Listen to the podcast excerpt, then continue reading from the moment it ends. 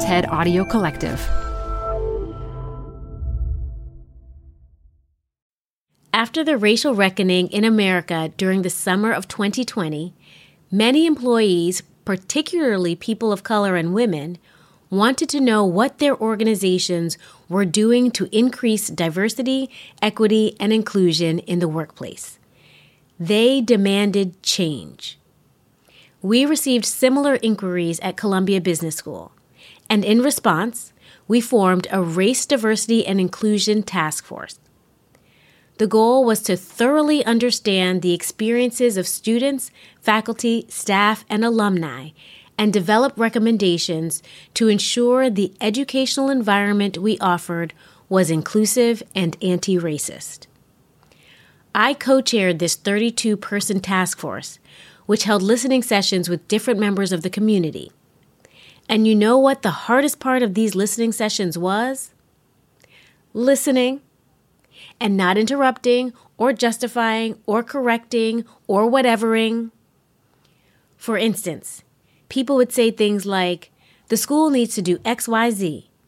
And rather than saying, uh, we have a database that does just that, and we even made it user friendly so you can get that information with one click, we just sat and listened, which was the right response because it's incredibly important to honor the voices and experiences of those willing to share their thoughts.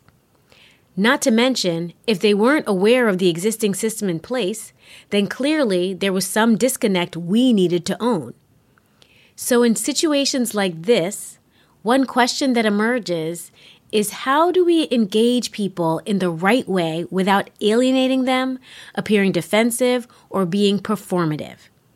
And how do we balance all of these things, especially when dealing with difficult situations in the context of workplace activism? How do we manage the tension between acting, reacting, connecting, and just listening?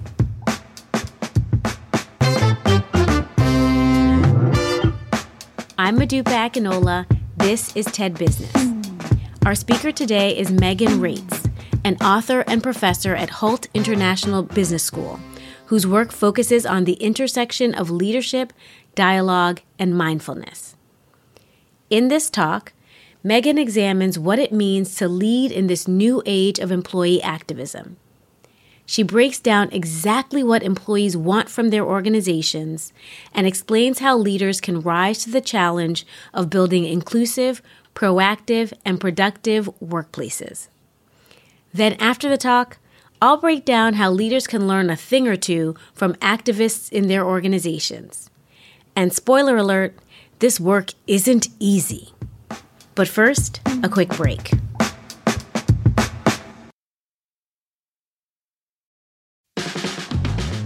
This show is brought to you by Schwab. With Schwab investing themes, it's easy to invest in ideas you believe in, like artificial intelligence, big data, robotic revolution, and more. Choose from over 40 themes. Buy as is or customize the stocks in a theme to fit your goals. Learn more at schwab.com slash thematic investing. Hey, TED Business listeners. We're supported by our friends at Working Smarter, a new podcast from Dropbox exploring the exciting potential of AI in the workplace. Working Smarter talks with founders, researchers, and engineers about the things they're building and the problems they're solving with the help of the latest AI tools. Tools that can save them time, improve collaboration, and create more space for the work that matters most. On Working Smarter, hear practical discussions about what AI can do so that you can work smarter too. Listen to Working Smarter on Apple Podcasts, Spotify, or wherever you get your podcasts. Or visit workingsmarter.ai. Welcome to the Canva guided meditation for stress at work. Impending deadline?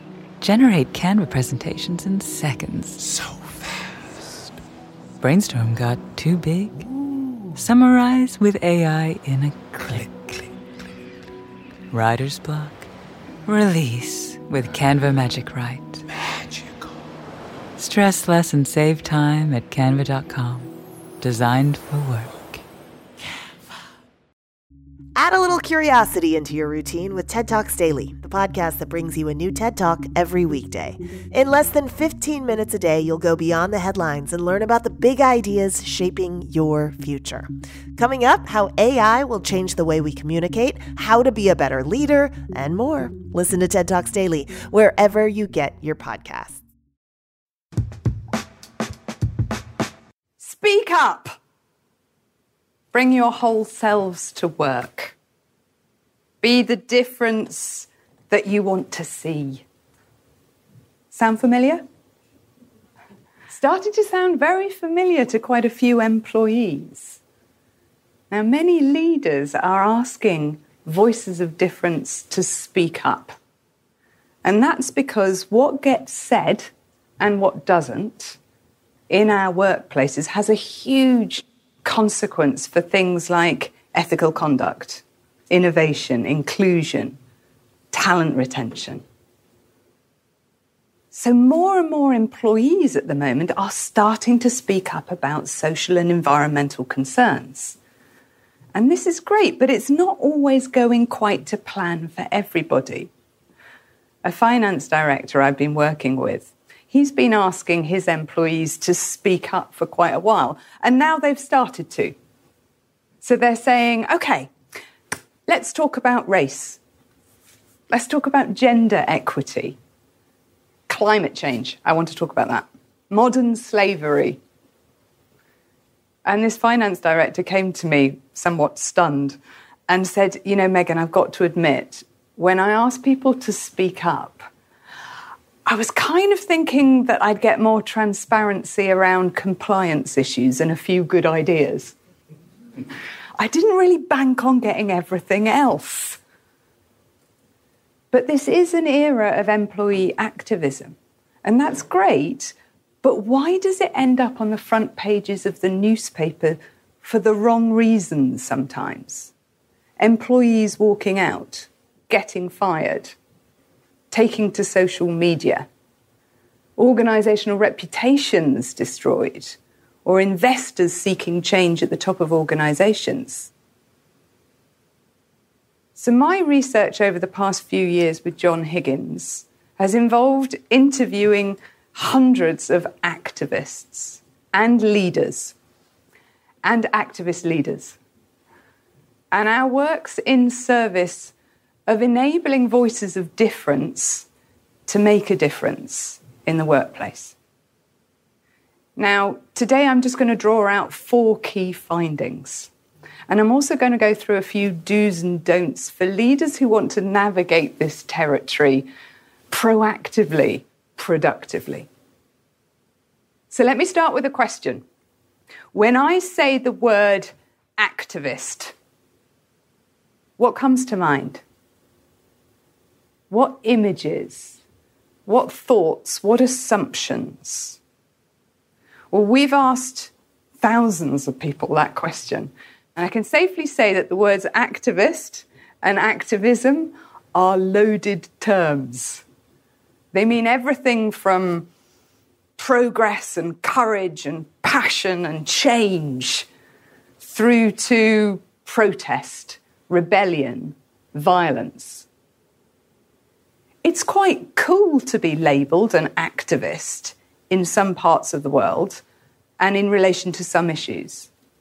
And in other parts of the world and in relation to other issues, being labelled an activist is life threatening. So we need to understand the assumptions and the associations that we bring to activism because, of course, that affects how we respond to it. I was working with the board of a a healthcare organization. And in the coffee break, they started to talk about an employee who'd been pretty vocal on the internal comms channels about climate change. And he was quite uh, critical of what the organization had been doing. It was really interesting because some of the executives labeled him as a troublemaker, kind of wanted to get rid of him. But there were a few executives that saw him as a trailblazer, and actually a couple that wanted to invite him into the board to educate them. Okay? So we've got to the first key point for our leaders is to understand that activism is in the eye of the beholder. As Ruchika Tulshyan, uh, author and activist, told us, what looks like rebellion to you is another person's basic human rights. So the first thing you've got to do is really become aware of the kind of assumptions and judgments that you and your colleagues bring to activism in order that you can then respond with more awareness and more mindfulness. Second point leaders can find themselves in an optimism bubble. We sometimes call it a delusion bubble. As you get more senior, you overestimate the degree to which other people are speaking up. You overestimate your approachability and you overestimate your listening skills. And that all means that you underestimate the strength of feeling that might exist with some of your employees. Now, one of the key reasons for this is something we call advantage blindness. So when we have the labels and titles that convey status and authority in a particular context, like hierarchy, for example, we're often the last person to realize the impact that those labels have on how other people are able to speak up to us. In fact, it's not until we don't have those labels that we can kind of look at them and go, gosh, they make a difference to how people can voice round here.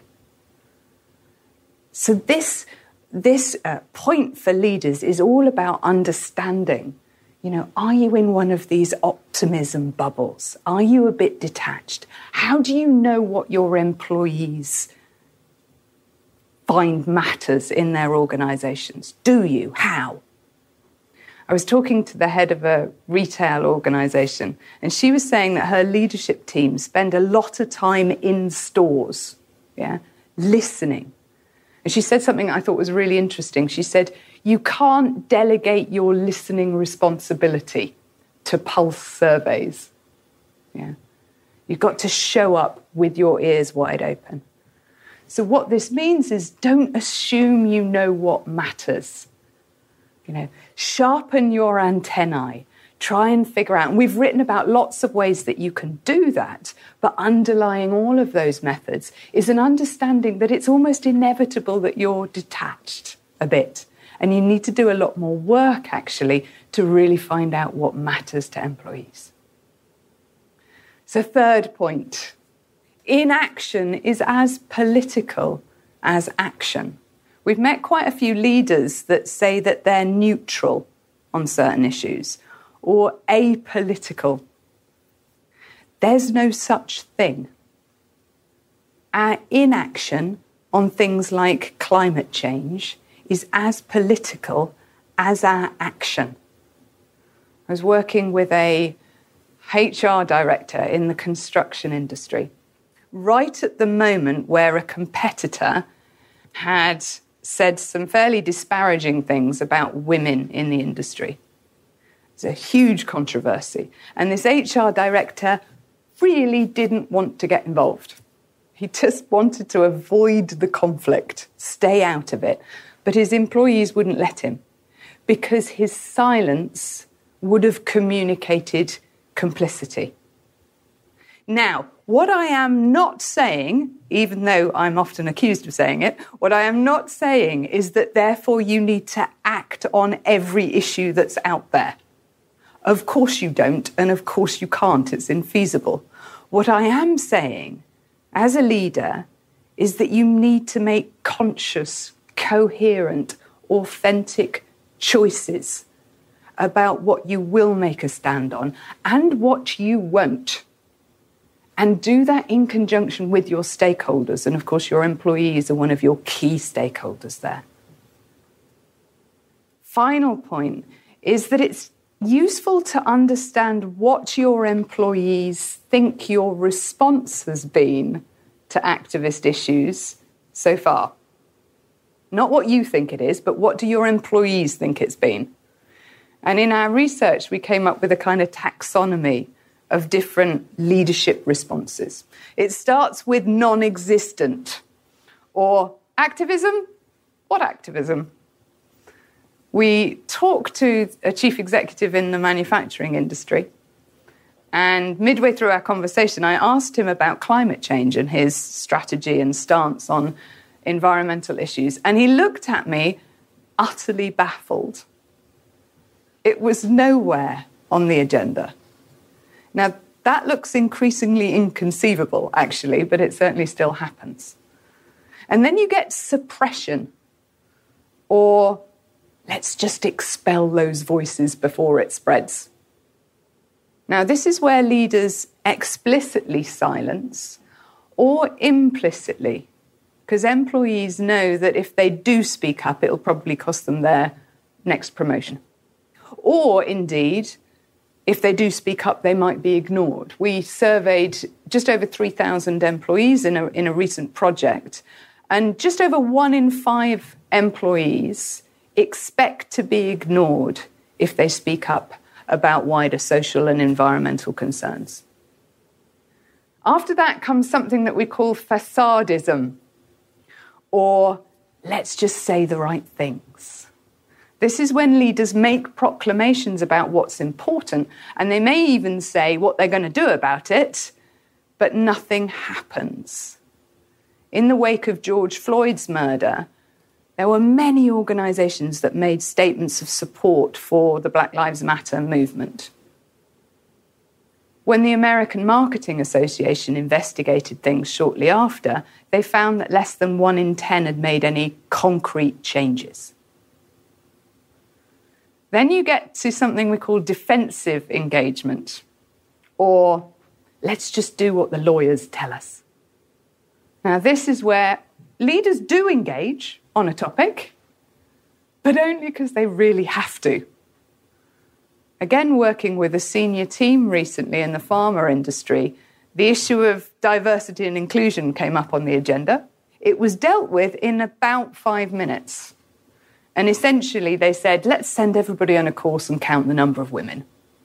That was kind of as far as it got. They did the bare minimum. And then there's a step change to what we call dialogic engagement, or let's sit down, listen, and learn. And the reason why it's a step change is because leaders here know that they don't know the answer and they really want to find out what they don't know. Okay? So we, uh, we talked to an entrepreneur who had taken over uh, ex UK car manufacturing plant. And the workers there were very upset about working conditions. And so this entrepreneur decided, in General McChrystal's terms, to share information until it was almost illegal. In other words, he got in the employees and opened up the books, shared information, and shared decision making with them about what they needed to do. And that was a vastly different leadership style from the ones that they'd been used to. Now, right at the end, we've got stimulating activism. This is when leaders say, let's be the activist. This is the Ben and Jerry's and the Patagonias of the world. And they recruit activists, they promote activists, they keep hold of activists in their organizations. Now, there's many things that I could take out from this taxonomy. Let me draw just two key learnings out here. First of all, you need to know where your employees think your response has been so far, not where you think it's been. Because guess what? Let's go back to that optimism bubble. The more senior you are, the more likely you are to think that you're in dialogue but if I ask a more junior employee, they're more likely to say, mm, that's a facade. Or even, actually, I'm scared to speak up. And the second key point is dialogue is messy. It's jam packed full of vulnerability, ambiguity, disagreement. That's why leaders try and avoid it so much. But you can't avoid it any longer. That's not a sustainable strategy. So we need to get far better at experimenting, at expecting fallout, about learning from mistakes. So, in summary, we are entering an age of employee activism. And if we can't or won't hear voices of difference in our organisation, we need to consider that like the canary in the coal mine. In other words, a signal of danger. Because if we can't talk about stuff that matters to us, but that we differ on, that spells disaster in our organisations for things like ethical conduct, innovation, inclusion, talent retention, performance. So maybe in the face of some of these enormous social and environmental issues, maybe we're finally starting to reassess what good leadership looks like. Maybe we're starting to see leadership as activism. And in doing that, maybe we'll enable voices of difference to make a difference in the workplace by allowing them to speak truth to power. Thank you.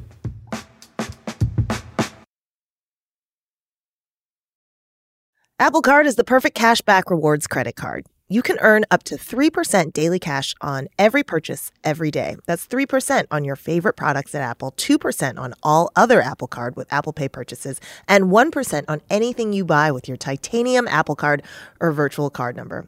Visit apple.co slash card calculator to see how much you can earn. Apple Card issued by Goldman Sachs Bank USA, Salt Lake City branch, subject to credit approval. Terms apply. Support for the show comes from Brooks Running. I'm so excited because I have been a runner, gosh, my entire adult life. And for as long as I can remember, I have run with Brooks running shoes. Now I'm running with a pair of Ghost 16s from Brooks. Incredibly lightweight shoes that have really soft cushioning it feels just right when I'm hitting my running trail that's just out behind my house. You now can take your daily run in the better than ever Ghost 16. You can visit brooksrunning.com to learn more. I feel like Megan's encouraging us to think of activism as another critical dimension of leadership that we need to pay more attention to. So I want to expand on her ideas by digging deeper into some of the research she's conducted with John Higgins. Specifically, what advice do they give leaders looking to lean into an activist role in their organizations? Their first tip assume you're scarier than you think. Now, that's something I have a hard time with because it's true. People tell me all the time that I'm intimidating, and I've even gotten the nickname Small But Mighty. And I'm like, for real? Which means I'm not always aware of how my power is experienced by others. And I need to make sure I create informal avenues for connection where power dynamics aren't magnified. In other words, don't just rely on formal meetings as your only interaction with your employees. Think about creating different forums or more casual conditions that will help those who are more junior to you feel more comfortable like deciding to meet outdoors and going for a walk. Next, question your list of whose opinion counts. Think of the last time you needed a piece of advice or opinion. Who did you go to? What about the time before that? Were they the same race, gender, or level as you? My guess is yes. So the next time you have a burning question, in addition to talking to your regular crew, how about including someone that's different from you on some dimension? You choose whatever dimension that might be, spice it up. And finally, send speak up rather than shut up signals and responses. Over the past two years, you know you found yourself adjusting your hair, your shirt, fixing your posture, basically looking at your own reflection way more than usual thanks to Zoom. Have you ever noticed yourself frowning or looking distracted or crossing your arms, unintentionally signaling that you might be closed off? Our body language and facial expressions tell a lot. And when we're in positions of power, those signals are being watched even more acutely. So pay attention to the signals you send and be mindful about how they may be interpreted. This is tough, but actively managing these signals in your interactions will help those around you feel seen and respected. Two important factors that encourage people to speak up. That's it for today. This episode was produced by Kiara Powell and fact checked by Matthias Salas. Special thanks to Anna Phelan, Michelle Quint, Corey Hajim, and Colin Helms. I'm Modupe Akinola. Talk to you again next week.